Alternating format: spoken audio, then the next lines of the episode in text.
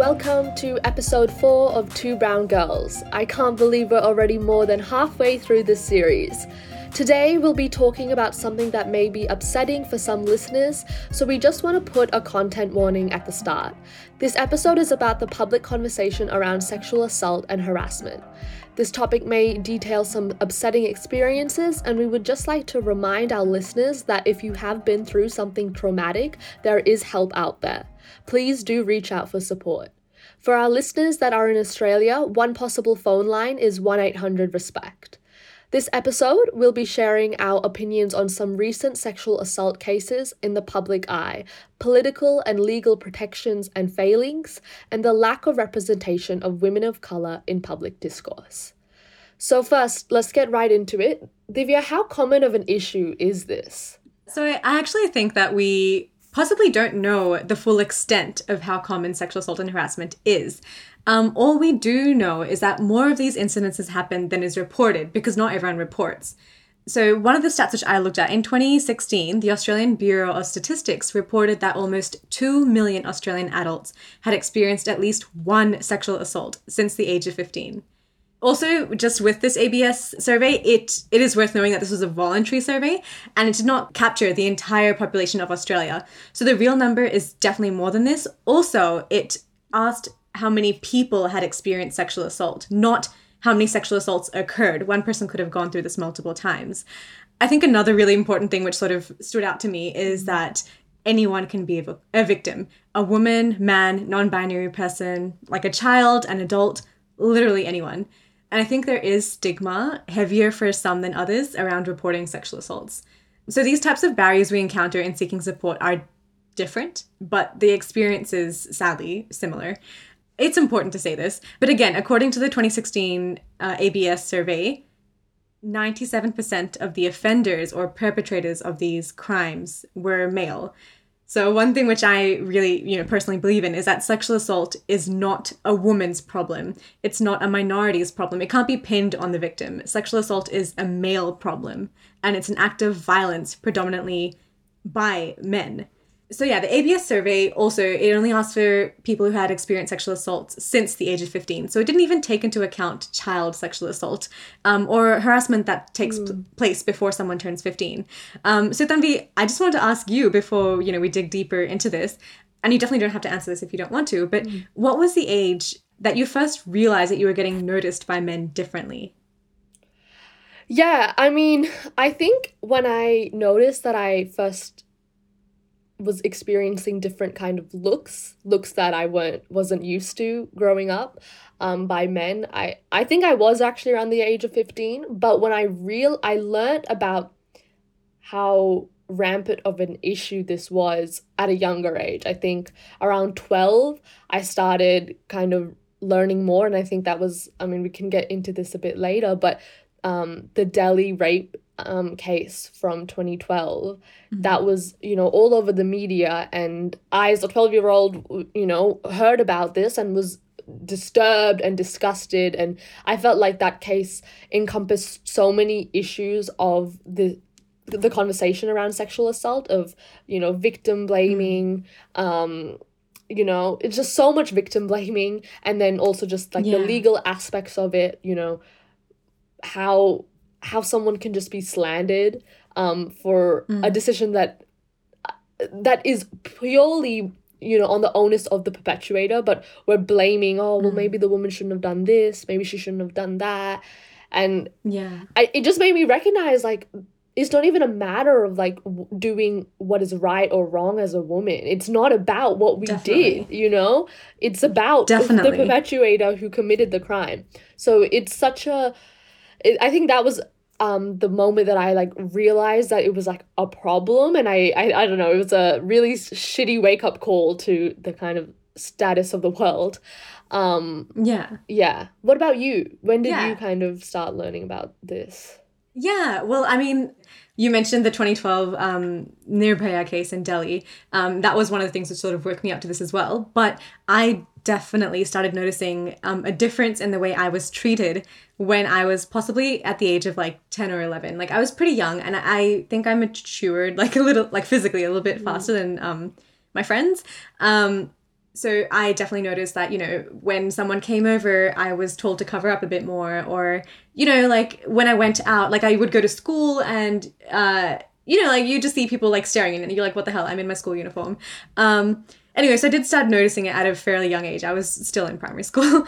um, but anyway, yeah, so I just thought that was an interesting way because it shows that this uh, voluntary survey by the ABS doesn't encompass the experiences we've had before the age of 15. So I think it's pretty poor at painting the full picture of the prevalence of sexual assault and harassment in Australia. And also, but I, it got me thinking sort of like, what is a, a better way of painting the full picture? Um, about the prevalence, and there really isn't one because you don't want to force people to mm. disclose these things, but also like, how are you going to know how common it is if if you don't know if you have no way of finding out. Yeah. Um, but anyway, so yeah, so some of the other interesting statistics, not interesting, very mm-hmm. sad statistics from ABS was um, the rate of police recorded sexual assault was seven times higher for like uh, cishet females than it was for males. So, seven times as likely to happen to a woman than a man. Mm. Um, and also, half of the women did not seek advice or support after their most recent incident of sexual assault perpetrated by a male. I mean, yeah, like we all face barriers in seeking support. So, that was pretty sad to hear about, really, that people don't feel comfortable seeking support after these things. Just kind of piggybacking off of that, I, I did also look at some stats as well, just to for myself in a way to get a clearer picture because I know that it, it's very common, but I just, I don't know, sometimes getting a number to it really shows how common the problem is. But yeah, I found that at least in terms of workplace sexual harassment, um, this was recorded in 2018 by um, the Australian Human Rights Commission. But uh, from 2018 and the five years before that, 39% of women and 26% of men have experienced sexual harassment at work, and 40% of workplace sexual harassment incidents were witnessed by at least one other person.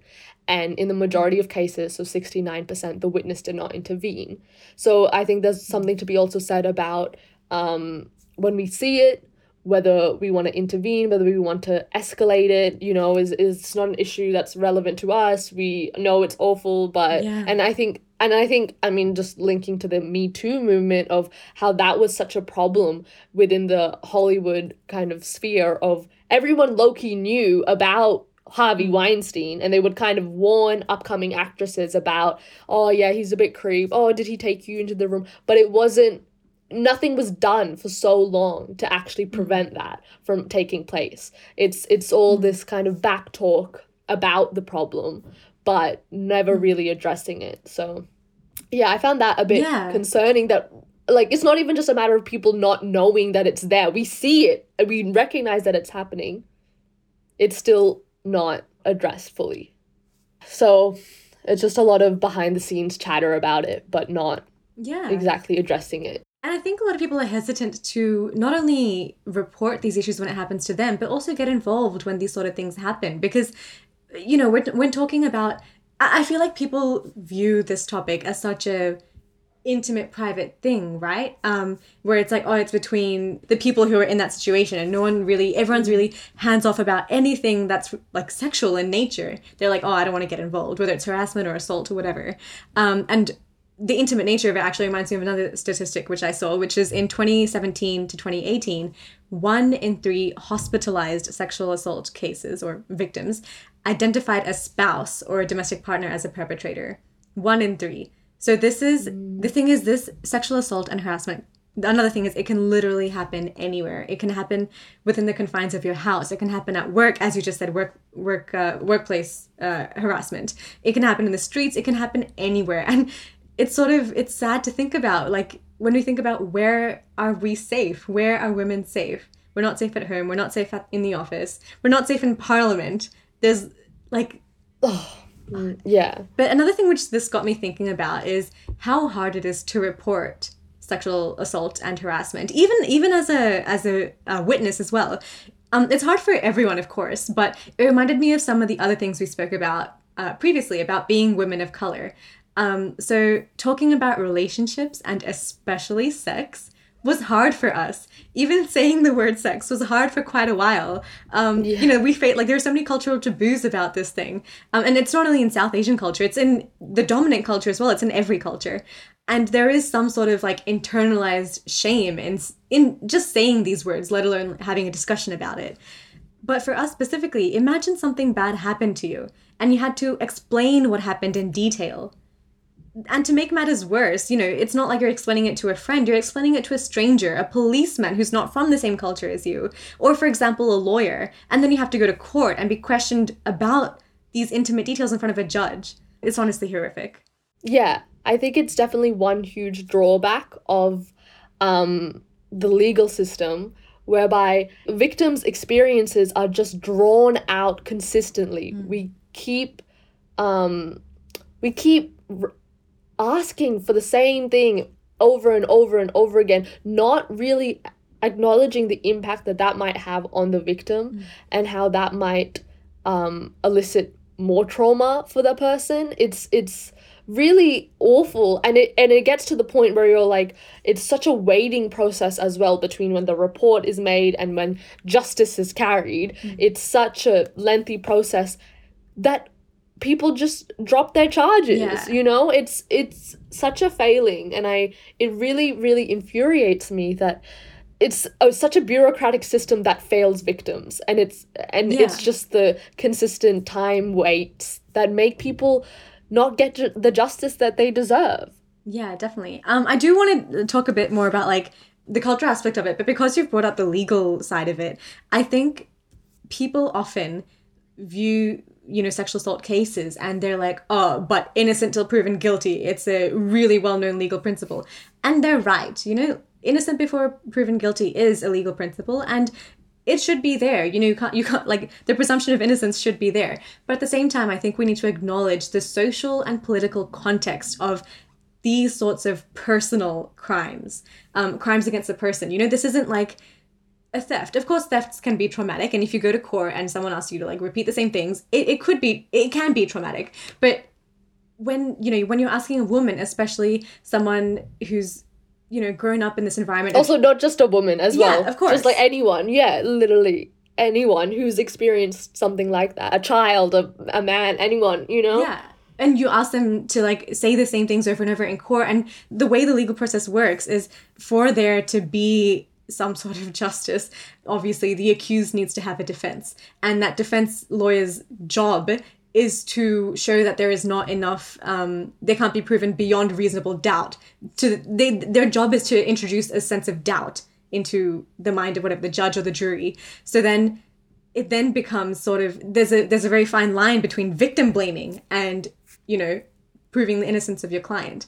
So then it's like being questioned by you know the defense uh, defense lawyer and being asked these questions knowing that you know it is their job to to show that there is doubt that their client did it but also they can be really invasive questions and it can feel very personally attacking when someone's like oh are you sure you're telling the truth? I don't think you're telling the truth. Like what if this random event like what if this random thing happened and you know that's what explains your injuries and not whatever you know and the assassination of someone's character mm. um that happens through that i just it made me think what you were just saying about all that about how they bring up the number of ex-partners the woman has had mm. or the man has had or whatever it's just like oh well do you sleep around much maybe that's like how i don't know if you've been sleeping around are you sure and that got me thinking i i did some research just to get a understanding of why um well, one, why uh, the people leading this movement kind of are all wealthy white women mm. and why we don't necessarily see faces of other backgrounds. Mm. Um, and I think that came to this idea of promiscuity and the notions that we have attached to certain um, races and socioeconomic statuses regarding promiscuity. So mm. um, I think there was a study that was done where they looked at how classism perceptions affected how one victim blamed uh, a, a woman in a presented hypothetical scenario. So basically, they were given a situation of where a woman um, invited this man to her house, and then he ended up uh, sexually assaulting her. And they captured the participants, you know, level of classism and in each of those scenarios, either the condition was that the woman was uh, low socioeconomic status or a high socioeconomic status. So people who were more classist tended to victim blame women who were from lower socioeconomic backgrounds mm. more so than they did women from higher socioeconomic backgrounds. And that also comes down to because people think that people who are lower socioeconomic are more promiscuous. There's all those like media representations of the trailer living woman who has five kids and doesn't know who the baby daddy is and etc etc and and then also that just then ties in to race as well because i think if you think about racial background and the level of promiscuity attached to our stereotypes about certain races oh this race oh my god they're so sexual and hypersexualized and things like that um, that can definitely play a role. So i think all of those factors then influence how we want to how we feel compassion for a victim that comes forward and it's weird that we have like the perfect victim image of mm. like a wealthy white woman yes because that's the story we listen to you know yeah. Exactly. Um, tra- tying back to like the cultural uh, background sort of thing, mm. I, I sort of think about things like, what if this happened to me or one of my friends, right? And I'm not saying it hasn't, um, but from for mm-hmm. us from the cultural backgrounds which we come from a lot of us hide our relationships from our parents. Or if our parents know about our relationships they certainly don't know about how intimate we get. And just knowing how prevalent this is uh, in a domestic setting uh, and with you know most often more, more, often than not the perpetrator is someone who is known to the victim. Um, so if something bad were to happen we fear our parents finding out because our whole like web of lies lying about the relationship lying about where you're going you know who you're with our whole web of lies would become undone. And then once your parents found out would they actually support you? Or would they get mad that you hid it from them and say things like oh this is why i don't let you go out at night. This is why you know i don't let you do this. If only you had told me then this wouldn't have happened. Um, not only do they not only do we fear victim blaming from australian society and you know the dominant culture but also I think shame from the ethnic community as well. And if someone does manage to overcome all this and actually, you know, all these barriers and actually chooses to report to the police, what happens then? We've like we have seen stats about this time and time again where police don't believe you. The majority of cases are dropped when they're with police. And then if they do um, go to court, ethnic women are less likely to be taken seriously. They're less likely to be believed. Um, there's no media attention for ethnic women. Um, and as you said, there's a lot of character assassination of the victim in court. Often I've um, heard of things like, oh, a man's career is over, that's why you shouldn't, whatever, accuse him. But I feel like so often our lives revolve around men. Um, does anyone stop to think about what happens to the victim? Like, as as you I think correct like correctly said, rightfully said, mm. she faces or what whoever the victim is, they face a character assassination if mm. they do choose to pursue um, you know, reporting these crimes. It's it's really sad. yeah, and that's not to say, you know, like that isn't to diminish the impact of like false accusations you know if those happen and a person loses a lot over that mm. of course i think that that that is awful and that needs to be a whole process mm-hmm. involved with that. But I don't like it when that's always kind of used as the argument against or a woman sharing her story mm. or sharing her experience. Yeah. It's just like, oh my god, like you've just ruined his life. Yeah. And it's like, yes, but a lot of women's lives are ruined by sharing their own stories. They're not believed. They lose friends and family. They lose credibility yeah. because their whole past is just brought to the surface yeah. and just shown to everyone. And they're like well back in 2014 i heard that you lied about this. Mm-hmm. so maybe you're just a liar. Yeah. And it's such a problematic process. And, and and i think people really need to recognize that that is that is a valid um traumatic experience as yeah. well. Like just the process of going through um the legal yeah a system and sharing your story is is very scary. Yeah. Talking about false accusations though, I did actually look at a statistic. This is from the US, so not really relevant to Australians. Um, but they found that out of all report again this is reported sexual assaults we there are obviously more than this um, but out of mm. all reported sexual assaults only 2% so 2 out of 100 were deemed to be false accusations. And the reason why they were deemed to be false accusations is because, so this is hard to explain, but within the 2%, 75% of that 2%, the victims I guess, lied about the sexual assault because they were scared of saying what actually happened. Their partner had done something else, were violent or were threatening violence or, you know, were doing something which scared the victim and the victim didn't know how else to make the person go away after, you know, apprehended violence orders, after going through all these avenues. They were like, I need to get mm. you away. I'm going to say you did this. So it was deemed to be a lie or, you know, a false accusation because what they said happened didn't happen. But that doesn't mean that other things didn't happen so this whole narrative around false accusations is it makes real victims lose credibility and it's really insulting i guess to the to the feminist movement and the me too movement as well and victims yeah i've had conversations with male friends about this and it's a hard thing right because i mean obviously like i don't want someone to be falsely accused and put in jail for something they didn't do there's been instances of that and that's awful right i reckon and i i think that that's an issue and that needs to be addressed. But it's so hard when that's constantly the derailer of the conversations. Like, you don't necessarily really capture the empathic response to hearing a victim story because you're like, a lot of women are false accusers too. It's like, why is that the only response? Like, why can't we just sit and be like, this is a reported sexual incident. This is awful. We need to address this. How do we address this? Why is it constantly kind of derailed to talk about, like, but also false accusations are rampant. Like, if that's a problem, let's address it, sure. But we mm. also need to continue to be addressing this issue mm. of high cases of actual reported yeah. proven sexual assaults and that's really interesting because it also reminds me of um, when men say like oh this happens to men too it's not only women and they're right as we said at the start you know this can happen to anyone but the thing is if you're only bringing up you know, oh, this happens to men too, and uh, oh, false accusations are rampant. If you're only bringing up these topics when we're talking about sexual assaults which women face, then you don't actually care about the other issue. You're just using it as a way to deflect the attention away from sexual assaults that happen to women. Mm. So yeah, that, that's quite frustrating. Um, but yeah, so I, I, feel like sexual assault and harassment has often been known as a very personal and intimate issue.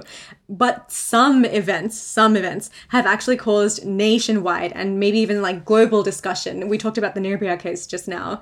Um, so I thought it'd be worth talking uh, some more about the reasons why public conversation has recently turned to sexual assault and harassment. Did you want to share your experience when you heard about the 2012 Nirbhaya case? Yeah, I think I was very much yeah, as I said before, just disgusted and um disturbed by everything. I was mm. personally I was like scared to go to India because mm. I had only been um I was 12 at the time, so I went again when I was 14, but around when I was 12 I was like, "Oh my god, like this is..." And I mean, it really also for me made India seem like just a very bad place to be as a woman you know? Sorry sorry i i just think um maybe before we talk about it maybe we should give a little background of what the Nirbhaya case was mm. um for those who may not know.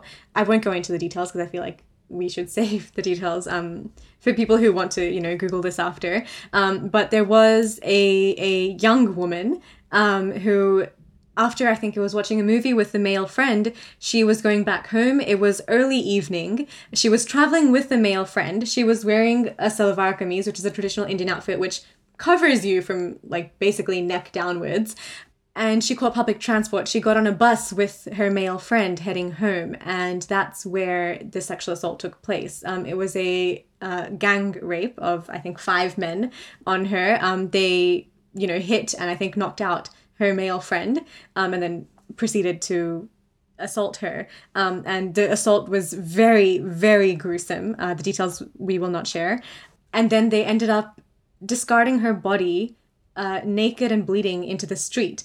And she was found the next morning. And it wasn't even like, you know, the first person who walked past reported it. She was there for hours while people walked by until someone decided to report it to police. Like, yeah, like mid morning the day after. So anyway, that was the Nirbhaya case. Sorry, I'll, I'll let you continue with um how you felt about the case. Yeah, even just hearing it again, I'm like filled with like revulsion because it's so disturbing and it just I don't know, it made me just really really sad and like i think because i also then heard about why the perpetuators were claiming that they did it and they just were like well she shouldn't have been out this late like what was she expecting you know like mm. this is this is what happens and it was just so dis like they had no level of like remorse or accountability or any it was just mm. it was just like well that's bad for her. Like she shouldn't have been out mm. that late. And I, I it to me it was just unfathomable. So I I learned I guess about this case and I was learning more and I was like, "Oh my god, this is so disgusting." Um mm. yeah, how did you find it when you first heard about it? Yeah. Um yeah, it was really really disturbing. And I remember thinking that would that could have been me and also, you know, I'm living this parallel life in Australia where I'm just a few years younger than her and I'm living a perfectly fine life. It kind of also made me feel a bit guilty because I'm like I'm I'm Indian, but I'm not affected by any of the things which Indian women are affected mm-hmm. by. Um but yeah, I I also, you know, as you said, I was disgusted. I was mortified and I I was it was also during that time in high I think I was in high school where um I was deciding what I wanted to be when I grew up, and law was, you know, really appealing to me. And the Nirbhaya case was also one of the reasons why I sort of well, it cemented my belief that I belong in the legal sphere mm. because I watched a documentary, can't remember what it was called, about, uh, and in that documentary, um, the the accused's lawyer speaks about the case. Um, and like the accused themselves, he expresses no remorse. He blatantly victim blames. And I think you can't prevent sexual assault, right? Like it is, as we said before, it is a, it is the perpetrator's problem. It is mm. the only reason why these things happen is because of the perpetrator. But at the same time, because we've been surrounded by this like culture of victim blaming, this particular case shows that there is nothing we could have she there's nothing she could have done to stop this. She did everything quote unquote right. She was wearing decent clothing. She was it wasn't dark when this happened. She was with she was accompanied with a male friend. Like there is nothing she could have done to avoid this and this still happened to her. So yeah it was it was incredibly i guess traumatizing even just to hear about it. I can't imagine what what it would you know be like. I mean i don't want to imagine what it would be like for her. Um she unfortunately did pass away um but yeah, it was incredibly upsetting. And I think that was one of the moments where I felt most vulnerable as a woman.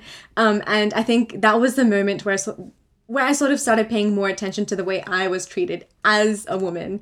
Even in Australia, I was like, the way whatever friends talk about, and like, yeah, I, this is sort of going on a tangent, but I sort of feel like when I was younger, at least I can only speak from my own experience, I didn't really grow up in a very PC environment. So um, rape culture was very prevalent and i didn't notice it then but after this case i started noticing it because i noticed the rape jokes which which boys mm. would make and especially the boys who were into sport they'd be like oh yeah we like raped smash them like yeah. yeah we raped them like stuff like that it was and like i only started noticing how terrible these words were and how terrible these quote unquote jokes were mm. after this case because it's like I, I can't like something so terrible happened and yet yet you use that word in such a flippant manner. Like someone who's been through this will obviously be I mean, I didn't even go through that, but I was traumatized yeah. when someone said that to me. So anyway, yeah, that was it was really, really confronting. Um, but also talking about these cases, I I can't help but get defensive when people talk about the Nirbhaya case and when they use it as um, a way to say, oh, you know, I don't want to go to India or oh, Indian men are gross or like whatever. Like mm. I can't help but get defensive about it because it was a terrible, terrible case. And India has a massive problem with sexual assault. Um, and the disrespect of women in general. But yeah. so does Australia. So does literally every other country on the planet. Every country, every culture has an issue with respecting women and mm-hmm. sexual assault. And yeah, as we said, this can literally happen anywhere, anytime. Um, so you know using one and also the thing is i am glad that that case got global uh, attention and there was global discussion about it because these things need to be discussed. Otherwise we we can't break these barriers. We can't overcome you know all these um yeah issues people have in, in uh, talking about it. So I was glad it got global discussion, but I really, really, I didn't like when people, you know, it's it's like a friend watched Slumdog Millionaire and then came up to me and was like, "Oh, I'm so sorry that you know you came from that background." I'm like, "I didn't come from that background. Like, Slumdog Millionaire is not representative of India. Same way, you know, you can't look at one case and judge a whole country, especially a country like India with so many cultures, languages, you know, differences. You can't judge a whole country by one particular example. No. Yeah, and I think I mean uh, to be completely honest, I think I had as well like when it came out and it was rampant, I was like, "Oh my god, like this is where I'm from." Like I can't I came from a place where this is so disgusting and disturbing. I was also 12, so I don't really think I had much constructive critical thinking skills.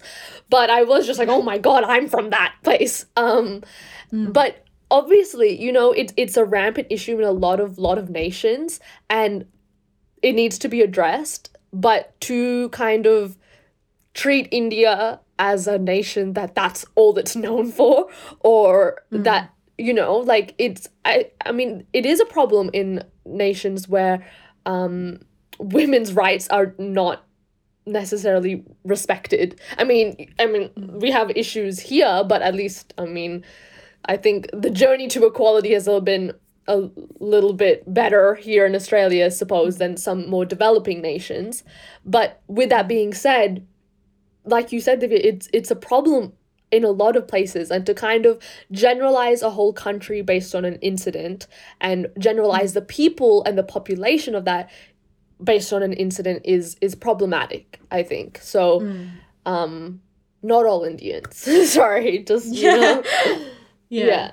Um, no, but I think like talking about so that was obviously the case in India, but the instigator of the conversation in Australia, I think, are the recent accounts of women with relation to Parliament. So two incidences stick out for me: Brittany Higgins and Christian Porter. Yeah.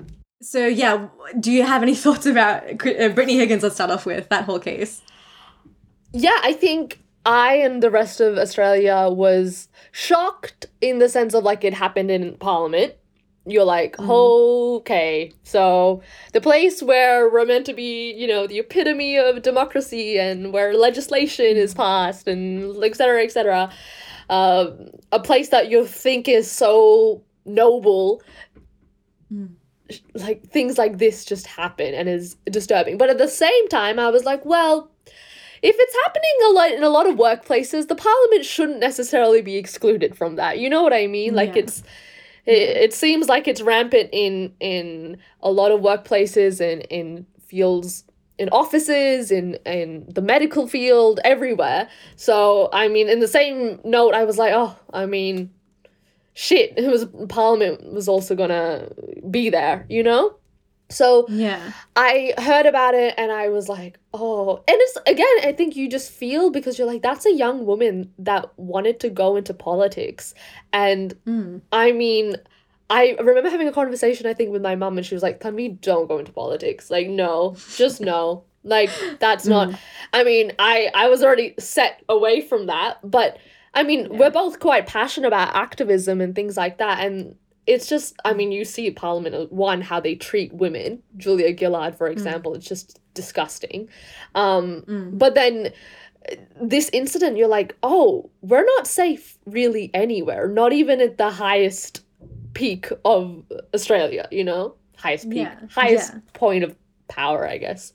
Yeah, no, I get it. Yeah, and I think it's it's uh, really frustrating to think about when you think about okay, so what do we need to do to change? Obviously, there's social change, but in terms of like physical change, which you can write down and you know sort of feel, you need to make law. At least that's the way I feel. So I'm like, okay, change in the law will produce social change. How do you change the law? You become involved in politics. You go to parliament and you make the law. But then it's like there are so many deterrents, and this is just another one. Like as you said, you know, women are not treated well. I don't know if you heard, but after the Brittany Higgins thing, there was um, another politician. I've just forgotten who it was, but On they the found desk, out that like he masturbated on the yeah, desk. yeah, I was like, yeah, a that male politician masturbated on a female politician's desk. Yeah, it is foul. It's disgusting.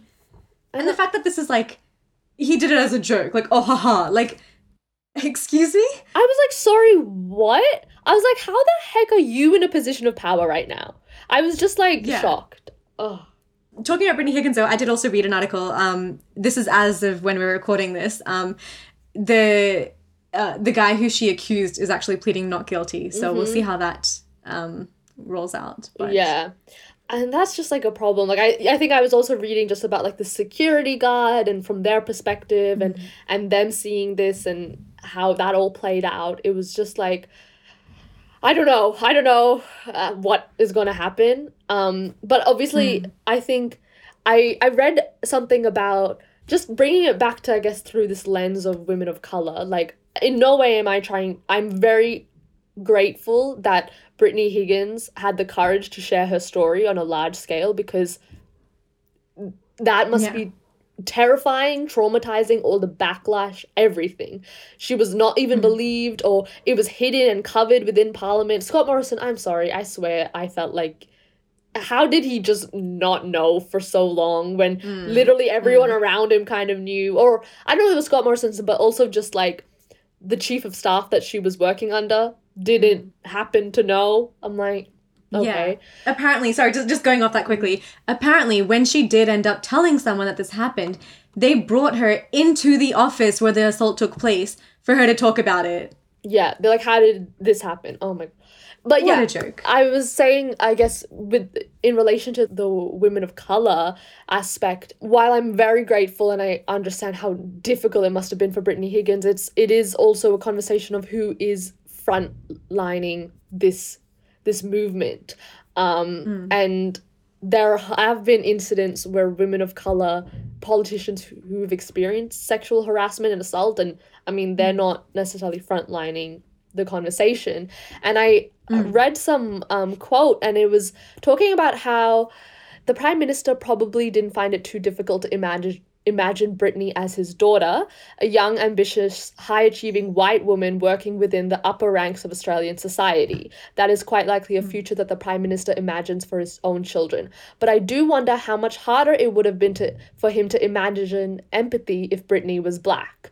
When we as a society hmm. determine the worth of injustice against a perceived or created level of available empathy, we ensure a system that gives justice based not on rules of law, but on our ability to see someone we love, to imagine that their suffering is somehow more real because we are readily able to put ourselves in their shoes. It enables us to ignore injustice against the other. And that quote was by Mariki Onis. And I just read that and I was like, that is one very profound and so true that I mean, this is the psychology person in me, but like, who's in our in group? Who who do we feel mm. represented by? Those are the people that mm. we can feel empathy for, and our empathy is so limited to that. When this is a problem that's worldwide experienced by women of all different races, um, backgrounds, and things like that, and who are we seeing headlining this conversation. It's not us. Yeah. And it makes it seem that maybe this isn't an us issue or this isn't an issue that we can talk about publicly because mm. Where are they? Where are those people? Yeah. It, it also makes it seem like, yeah, women of color don't experience sexual assault, assault or harassment, no. which is just not the case. Yeah. Yeah. Well, Yeah. what are your thoughts, Divya?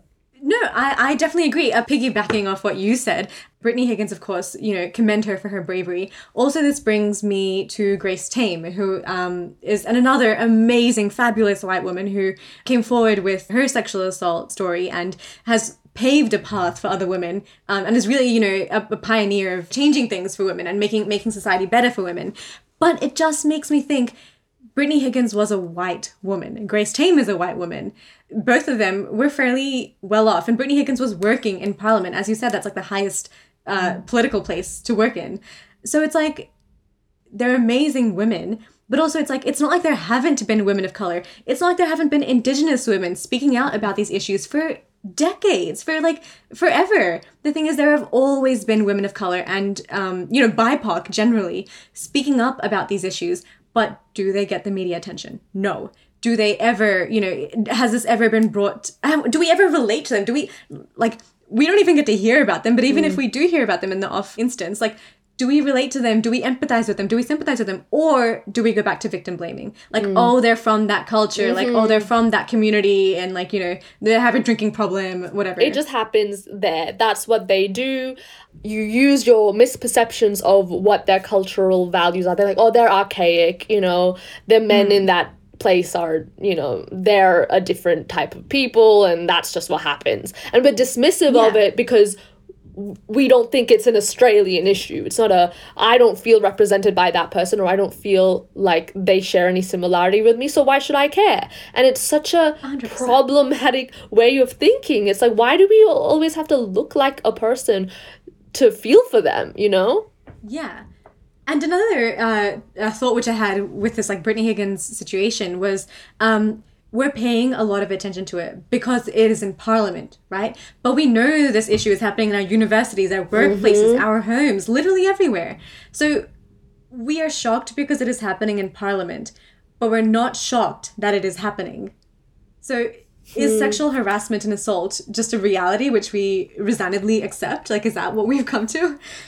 I mean, unfortunately, yeah, that I mean that was like a lot of I think the responses for a lot of women to hearing about this. And I don't think men even knew about it. I don't think some I hmm. talked to some men and they were like, What? What happened with Brittany Higgins? Who? Who's that? And it's like the hmm. women are very well aware and and tuned into this um about hmm. the problem of assault happening in the parliament. But why is it why is it only our issue you know i mean and Yeah. again i know i know a lot of people um can be victims of sexual assault but i mean looking at like the statistics and what we've just spoken about and and who we're seeing in the media about women being the victims it's like well why are only women listening to that it's like it's just this kind of cycle Yeah. of the people that are affected are listening and are affected are listening and they can't necessarily change the system because it's the perpetuator's fault you know Yeah.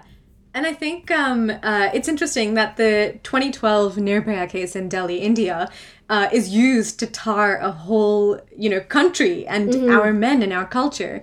But the high-profile instances of sexual assault and harassment in Australia, they're treated as isolated cases. They're like, oh, it happens there. Oh, you know, oh, it had one case happened in part. Like, yeah but not like sorry we're not like saying all politicians are creeps are we are you know oh, it's not all Australian men. Like, oh no, Aussie men are fine. Like, anyway, yeah, we never use it to blame or to take, not even blame. We don't use it to take ownership and take responsibility. We're, they're treated as isolated incidences. Um, but another uh, political case, Christian Porter. Now, again, as of recording this, um, there has been no criminal trial for Christian Porter, and that is because they say they don't have enough um, uh, evidence to support a trial.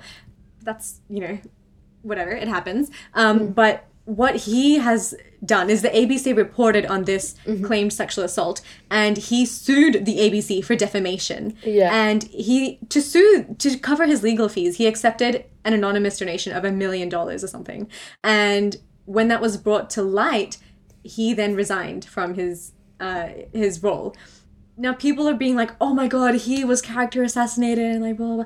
The the issue here is like he didn't resign from his role because of committing sexual assault. He mm. resigned from his role because of of accepting an anonymous million mm. dollars. yeah So it's in, in in my mind, it was sort of like, are we really valuing money more than women? like, do we treat money as a, a more important issue than a possible an accused sexual assault? yeah i've had conversations about that like well should an accusation taint someone's career forever like until you know the whole and i've heard i mean i i don't agree with when people say oh guilty until proven innocent for sexual assault cases. I still think that that's you know i think conflating that with uh, believing the victim there's sometimes a little bit of an issue. I think that we need to be empathetic and respectful to victims always always. But i don't think we should be like guilty until proven innocent. Um but i think there's an issue of like oh like okay should he have lost his job over this accusation? And then oh men are men are at risk constantly because anytime a woman can just come with an accusation and the men is just destroyed and can't get a job mm. forever. And and that i mean i don't know. I'm not i'm not too well versed in in the implications of of an accusation uh, i do think you can still get a job and things like that and Yeah. pursue what you want. Um obviously there's social implications. Maybe if the people around you care about the, such issues. Um but yeah i guess you're right in the concern that christian porter's resigned not because of the accusation. That it wasn't that wasn't the issue that pushed him to leaving his role you know it's hmm. it's the conflict of interest the uh, anonymous donations like yeah and you're right like it brings up the question of is it money that that's that's Yeah. something that we should be i don't know yeah that's more important or pressing Yeah, and also talking about, you know, the implications of a false accusation on men. We have seen time and time again how men get away with these things, even when it's proven in court that they are guilty. Um, the case which my mind automatically turns to is Brock Turner. I don't know if you heard about him, but um, this was back in, I think, 2015, but it only went to court in 2018, 2019. Otherwise known as like the Stanford sexual assault case. But Brock Turner was a student in university who sexually assaulted another student, um, and he was found guilty. But, and also he expressed no remorse. His dad, uh, his dad's statement in court was like, "Oh, I feel so sorry for my son. He can't eat his chicken dinner anymore." That was the dad's statement. Um, fuck chicken dinner what the hell yeah, exactly. okay and then the judge's um, judgment or verdict um, was sort of like, oh, look, he's still got a whole life ahead of him. He's a swimming champion, an athlete. We can't ruin his career because of one mistake. And that's the way it was framed that Brock Turner made a mistake. And no one talked about, or, you know, uh, the the the I guess we should actually say survivor. So the survivor came forward with this, and um, you know she shared her story, and uh, you know she garnered a lot of support from mainly women, um, but a lot of support online. Um, but in court, whether this affected her, how it affected her career, how this affects her future prospects, none of that was considered. And none of that was taken into consideration when sentencing Brock Turner. It was all about, oh, he's one very young, capable man who just made a mistake. Um, so Brock Turner has, you know, been let off the hook. Also, there was a very recent case in Australia where it's not actually a sexual assault case, but a 20-year-old man punched a woman in the face. Um, and when she was on the ground, stomped yeah yeah, stomped on her phone to whatever shove it like prove a point. Um, he was taken to court for assault, and he got off scot free. Like, yeah like yeah, yeah it was just like don't do it again you know Yeah. and i think he actually had a history of something like he did. uh, violently acting out when he was drunk or something and i was just like oh but like he had a whole future and he went to a good private school in sydney and maybe in sydney hmm. in that private school like he's not used to women dressing in such way like that's just not respectful. So that's why he said something against that woman which made her upset which hmm. made him punch her which like what? Like uh, why are we Yeah. why are we first even justifying why he's slut shaming a woman for what she wears and because oh Hmm. my like you know the environment he was raised in like he just he's not exposed to such Yeah. things like shut up stupid and i think Yeah. what also just made me think about um kind of people going free in a way is bill cosby that kind of came up uh recently i guess in the past few months of just that instance whereby he is his charges were dropped um because of an apparent promise made uh i guess i think in 2005 so i mean maybe uh, does i can give a brief rundown of what what has happened Yeah. just for listeners so basically bill cosby was accused um by a lady uh, by a lot of women but um i guess one of the charges or accusations that were being pursued was by Miss Constand. So in 2005, um, this district attorney, um, Mr. Castor, um, had a press release saying that he would not charge um, Bill Cosby um, over the matter of the accused sexual assault. And so Mr. Cosby had sat for depositions and gave a settlement payment of $3.38 million to Miss Constand, the victim. And then a subsequent district attorney then kind of went against that promise of we're not going to charge you over this. So they used the information that Bill Cosby had said in those depositions, in which he revealed that he um, had given sedative pills to a lot of women in efforts to have sex with them. So they used that information, I guess, in the present, I guess, charge that was being processed against him.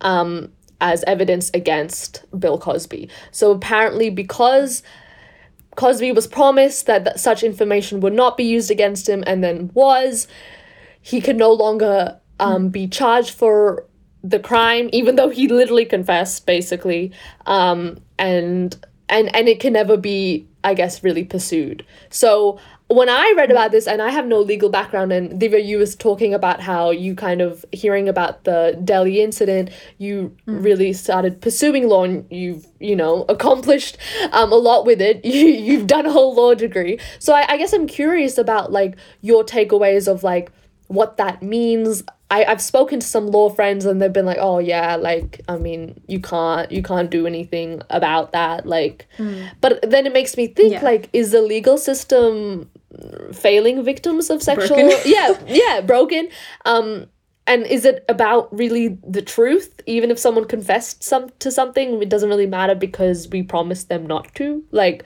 it just made me mm. a bit i guess question the reliability of the legal system in protecting yeah. victims. And you know what? You are you are 100% right in um in uh, casting some doubt over the legal system's ability to give justice to victims of sexual assault. Um, because the truth does not always equal justice you know? Um, as sad as that is if you find out the truth um, via means which are not legally accepted if, if it's not legally as you would say legally admissible evidence um, you can't use it in court so even if you know the truth that doesn't always uh, amount to justice um, and so i think the thing with bill cosby is he he got let out on a legal technicality.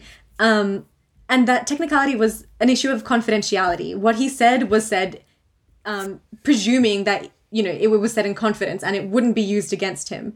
Um, so then the issue was using what he thought wouldn't be used against him against him was then obviously unfair to him. Um, the issue with that is okay that that is unfair to him but what about the 50 to 60 claims of sexual assault he has against him? What about those 50 to 60 women who have come forward to say that you know he has done this? They don't see justice because we're trying to be fair to him. Yeah. Um and so one of the things which you know with sexual assault it's one of those things where people always end up talking about the law and they always you know as we've said you know innocent until proven guilty or like whatever they always try and use like oh he but he he hasn't been proven guilty yet you you can't slander him the thing i think to keep in mind which is important um, which we were taught in law school was that the law is not always right. It is not always morally correct. Um, we've seen in the past um, where, you know, certain things are legal. Um, to give an example, and this is a terrible example, and I hate that this exists, but um, marital rape is still legal in India. Mm-hmm. So the fact that, you know, it is literally enshrined in the law that you can do this, it's legal, doesn't mean that it's right. Mm it is still wrong to do those things and we should know it. So I think it's important to take into consideration the social and political context of these crimes, of these sexual assaults. And yeah, I mean, I mean, I honestly I'm on the same page as you. I don't think the legal system is yet advanced enough to sort of deal with sexual assaults or harassment matters in a way that's that's sympathetic to the vic- to the victim or the survivor. And it's not built in a way that provides justice mm. to them. It's it's more provided uh, well, in these cases, it's provided as a protection for the accused, and it, it's almost set up to save them from false accusations as opposed to actually help, um, uh, you know, deliver justice. And the tricky thing with sexual assault as well is we're talking about these cases which have, you know, come to light, and like there are witnesses or whatever accounts besides the victim and the perpetrator, but a lot of like the majority of sexual assaults happen where there's only those two people in a room. Mm-hmm there's no witnesses. And then it becomes a case he of said, he said versus she said. Yeah. Yeah. And the the difficulty in this, and you know, this is evidenced by the Christian Porter case, is what if the victim's not there anymore? Mm-hmm. Like, you know, in the Christian Porter case, um, the the person who's accused him of committing the crime has unfortunately committed suicide. Mm. So she's not there to tell the story, and that's why we don't have enough evidence. All the evidence is circumstantial. Mm-hmm. So that's why we can't pin him down on an allegation. Uh, sorry, we can't pin him down on whatever. You know, it's that an allegation. It's yeah. not proven guilty. Yeah. So yeah, when it becomes he said, he said, she said, knowing that you know this is the situation in which the majority of these cases take place, it's important to believe the victim. It's important to be supportive of them and create that environment where you know women are not treated like this mm-hmm. and where they can come forward with confidence and know that they will get justice and that's just unfortunately not not the place we're at at the moment yeah. um, the legal system still has you know ages to go till it gets there. I don't even know how it'll get there, honestly. but it is something we need to work on. Um, but that also reminds me of something else. So with Christian Porter, he did he's referred to what he calls has been a trial by media. Um, and he's like, it's unfair that I've gone through this trial by media. He's been slandered by the media and blah blah blah. But yeah, again, that sort of I had this conversation with um, a friend, um, and uh, I've seen some concerning messages on social media as part of a longer discussion, and I apologize for the triggering language, but a man said, quote unquote, I don't want to call a dead girl a liar, but. And my reaction to that was, if you don't want to call a dead girl a liar, then don't. Mm. Believe her. Mm. Like, no one's forcing you to defend him. Mm. And, like, it's just sort of like we've, like, this whole, like, think about the culture which we're creating. By doubting this woman who is who has passed away what message are we sending to other women who've been through similar experiences? You're saying you won't be believed. Do you have irrefutable evidence that he did this besides your own word? Mm. If the answer is no well then no one's going to believe you. Yeah. and that, that's the message we're sending out, but that's not the message we should be sending out. We need to change the whole culture and the way we talk about sexual assault and harassment to make it more welcome, not more welcoming, more acceptable to talk about these things and to give confidence to survivors that they will be believed. And if they don't get justice via the legal system, at least you'll have social support. You know, you'll get through this. You'll be okay. Mm. Yeah. I know, I get that totally. And it is a hard, you know, thing. Like, I've had obviously conversations where it's like, I don't want to make someone out to be a person that I I don't know. Like obviously obviously when it's a two person incident, I wasn't there. I'm not sure. But I think mm. what we can have control of is whether the language we use is victim blaming, whether the language we mm. use is dismissive about the incident. I'm not a judge, I'm not a lawyer, I can't tell you whether it happened or not, but obviously, if my friend shares an experience, I'm going to believe them because I believe my friend. But at the same hmm. time, I just think, you know, if you if you're a person who's like, okay, uh, I'm worried about accidentally falsely accusing someone. Okay, if that's that's your concern, if you don't want to mischaracterize someone as a rapist, I get that, right? Hmm. But hmm. don't be an asshole to the person who is alleging the crime. You know what I mean? Don't dismiss their instance. Don't try and assassinate their character. Um, don't be like, well, what did they did to to prompt this? If you want to be neutral, be neutral. Okay, whatever. No one's asking for your opinion anyway. But sh- you know, it isn't always a this or that. You know what I mean? Like we need to be empathetic to people who are sharing something that is very vulnerable.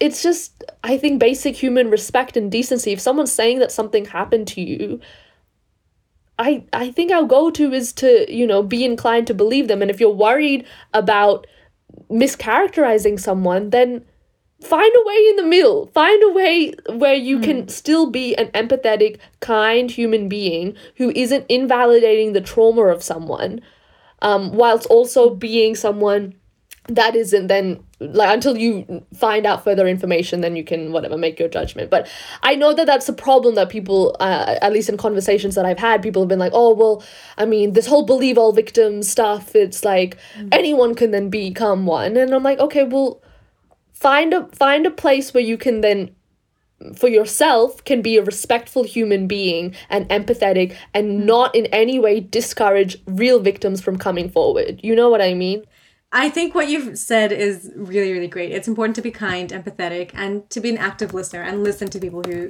who you know, are telling you this with confidence. Um, I think what you've said, and also there is no reason to play the devil's advocate. You do not need to be, play the devil's advocate. Anyway, this has been a really, really difficult conversation, but I think it was really, really necessary to have. So, yeah, for our listeners, we do want to remind you to take care of yourself and reach out if you require support. If you are in Australia and have been through some traumatic experiences or are affected by these conversations and wish to speak to someone or seek help, please contact 1 800 RESPECT or organizations like Bravehearts, who specialize in providing support to those affected by sexual assault and harassment. So, yeah, thank you so much for tuning in for this episode. Um, please do take the time to unwind and engage in some self care after listening to this episode. Should you wish to engage with this discussion further or share your own experiences, please do reach out to us um, on Instagram at 2brown girls au. Take care, our TBG family, and we will see you same time next week for the next episode. Thank you. See you.